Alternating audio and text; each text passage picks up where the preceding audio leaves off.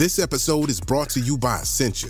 A better you starts with better hydration. Essentia is on a mission to inspire people to do what matters most. Their proprietary ionization process transforms water from any source into ionized alkaline water, providing water that's 99.9% pure with a pH of 9.5 or higher. Essentia overachieving H2O, the number one ionized alkaline water. Shop now.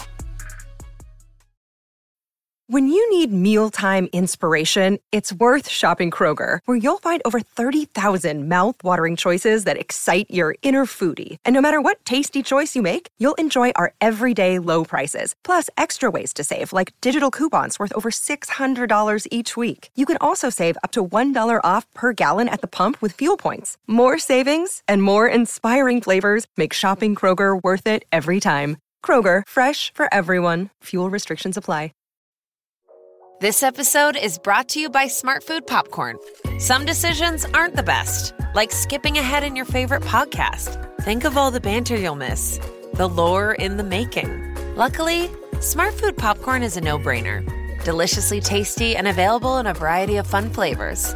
It's a smart decision every time. Smartfood. Add smart. To learn more, visit smartfood.com.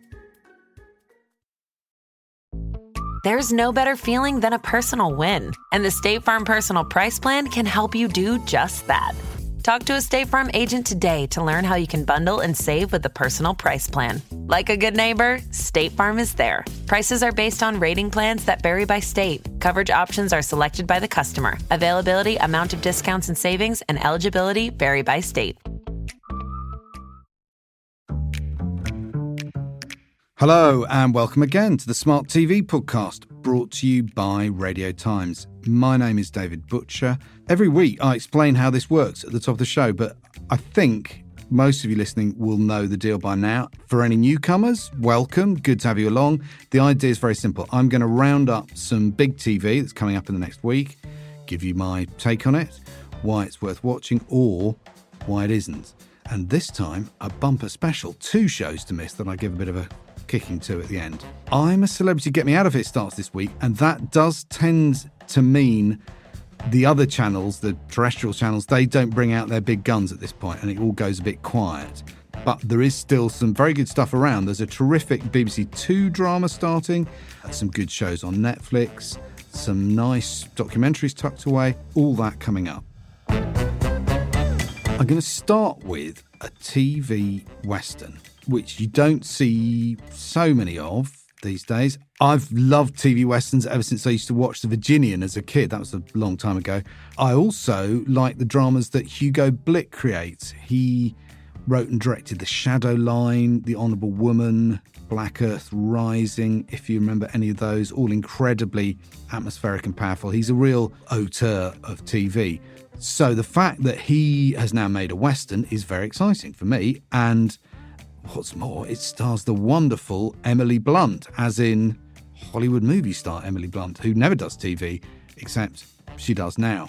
It's called The English, and it starts on BBC Two next Thursday. And it's great. I've seen the first couple of episodes, and it's proper grown up drama. Emily Blunt plays an English aristocrat from Devon who turns up in 1890s America She's looking for the man who she blames for the death of her son, and we don't know why or how or what happened. But as we meet her, that quest she's on is just about to run into a spot of bother. She finds herself in trouble. She realizes the West is very wild and it's dangerous to a wealthy stranger like her, a woman who is on her own. But she's not on her own for long because, well, I won't say too much more because I think it's the kind of thing it's good to come to really not know much about the plot. Hugo Blick, the way he he writes and directs things, he creates a very powerful mood of menace and threat, but also of goodness and people we root for and care about. But he does villains particularly well, and Ciarán Hinds has fun as one of several baddies. There's also Toby Jones, Tom Hughes, if you remember him from Victoria. He was Prince Albert in Victoria. He's in it. most importantly, there's a Pawnee Native American scout character who's played by Chaska Spencer. He is terrific. He has a, a great line steady is quick, meaning play it cool, basically. And he is very cool. Um, I, I'd happily spend the rest of this podcast talking about the English. It's got a wonderful weight and heft to it. It's about some big issues, but it's also very funny at times. Hugo Blick, he started out in comedy with Rob Brydon and people. Anyway, do give it a try. It's called The English. It starts on BBC Two next Thursday, and then the whole series will be on iPlayer from that night. The thing I was really looking forward to this week was Jonny Lee Miller's new role because Jonny Lee Miller, very charismatic actor, started out Trainspotting, bit of a sex symbol for some people. He used to be married to Angelina Jolie, he played Sherlock Holmes in Elementary, and now his latest role is as John Major, Prime Minister in the 90s, which I think that's quite flattering to John Major. Maybe Edwina Currie did the casting or something. Anyway, some of you will realise this is just a roundabout way of getting to season five of The Crown, which arrives on Netflix this week on Wednesday. It's a huge show, watched in millions of homes, tens of millions of homes all around the world. Full disclosure, my home isn't one of them. I'll watch it for work and enjoy it, but not for relaxation, for pleasure at home.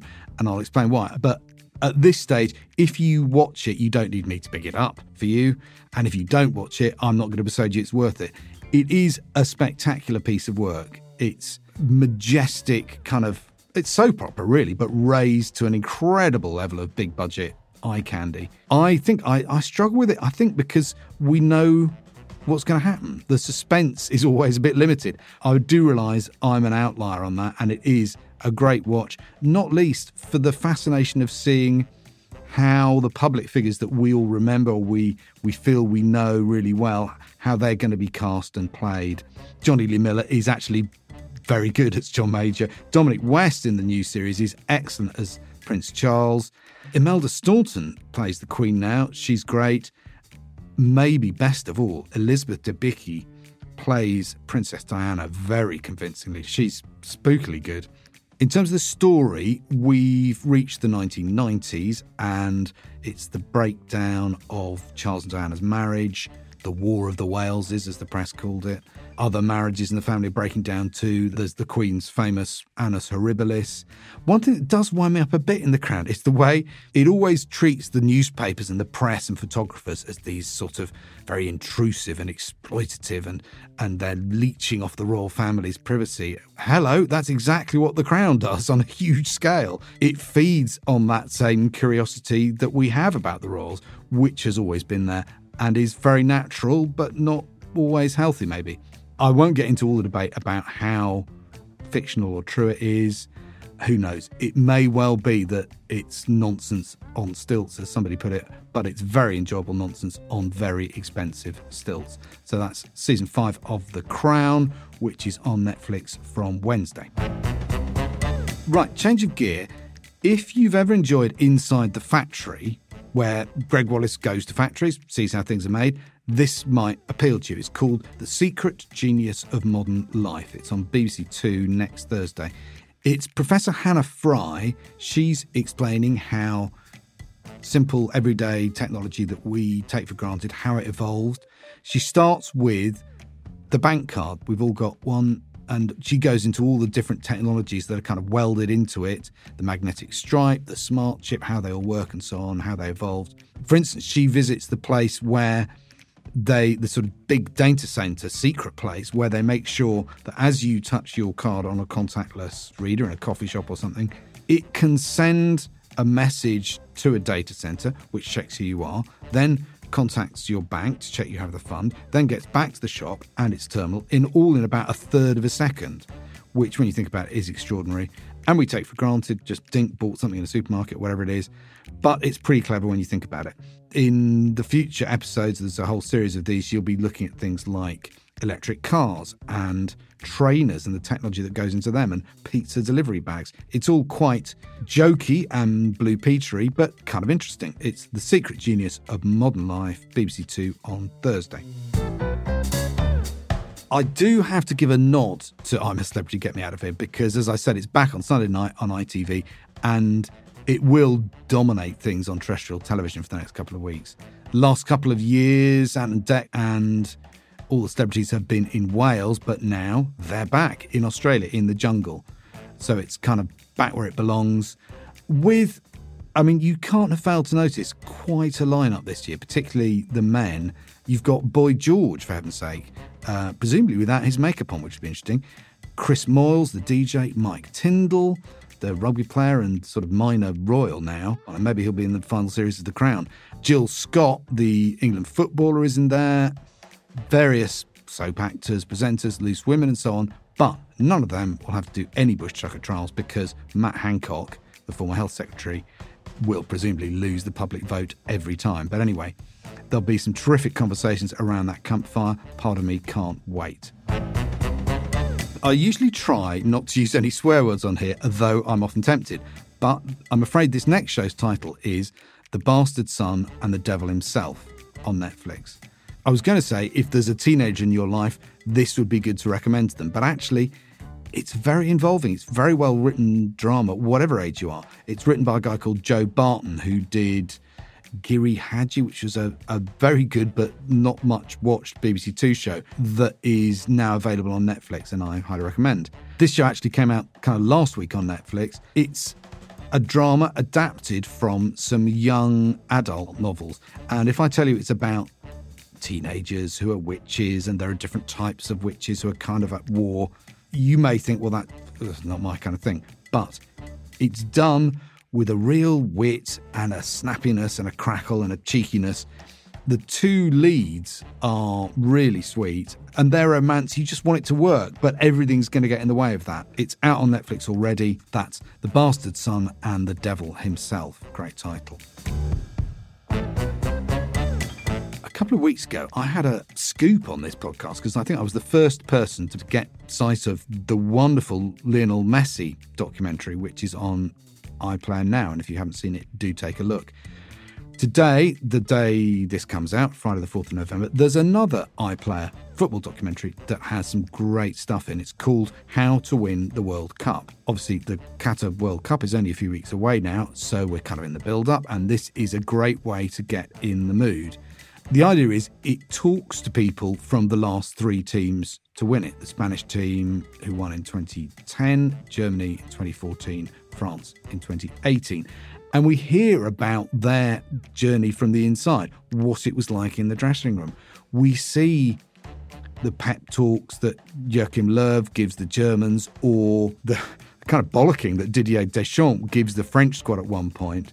Uh, or there's this great scene with where somebody filmed the speech that Paul Pogba kind of shouts at the French dressing room at one stage. I think it's just before their semi final. And one of the best stories in there is Andres Iniesta uh, Spanish player, and the way he was really depressed at that point in his life in 2010 during the tournament. He was having real trouble, and then he goes and scores the winner in the final against Holland. And at that triumphant moment in his life, strips his shirt off to reveal a message to his dead friend who he loved. He's in the program. So many people in there. Cesc Fabregas, the Spanish manager, Vicente Del Bosque, They've got great interviewees, great analysis from some good journalists, personal memories. It's really good stuff. How to Win the World Cup, that's on iPlayer now. Another quick documentary pick on Saturday on BBC Two. There's The Hacienda, the club that shook Britain. There've been films about the Hacienda before. It's become a legend. It's the Manchester nightclub that became a whole pop culture phenomenon in the 1980s and 90s. It only lasted, I think it was only open for 15 years, but it was the centre of a real kind of revolution. There's a great quote from one guy who says it was like a spaceship landing in this grey city. And you really get a sense of how much the Hacienda mattered to people, to bands, to punters, and so on. There are contributors. There's Shaun Ryder, Peter Hook, Noel Gallagher, DJs, punters. Probably nothing dramatically new that hasn't been covered before, but it is a great watch. That's The Hacienda, the club that shook Britain on Saturday on BBC Two. Now, my shows to avoid. I've got two this week. One you may not have access to anyway. It's on Lionsgate Plus. the streaming service. It used to be called StarzPlay. Um, they've got some really good stuff on there, including Gaslit, which is the Watergate drama with Julia Roberts and Sean Penn. I recommend that. Serpent Queen with Samantha Morton, also very good. The Great, thing about Catherine the Great, which is one of my favourite things ever. They've got all six series of Outlander. So it's particularly good on sort of historical dramas with a kind of modern vibe to them, a modern outlook. The latest of which is a new version of Dangerous Liaisons. You may well remember the film with Glenn Close, John Malkovich, and uh, Michelle Pfeiffer very powerful and tragic and sexy. This new version isn't any of those things, I'm afraid. It's a bit of a mess. Lots of big wigs and dresses and clunky dialogue in 1780s Paris. Lesley Manville, she's got the Glenn Close role of the, the scheming society queen bee, but she can't rescue it. I was really looking forward to it, but I am afraid I found it pretty stodgy and slow, sadly. So that's Dangerous Liaisons. It's on Lionsgate Plus, but I won't say when because you don't need to watch it.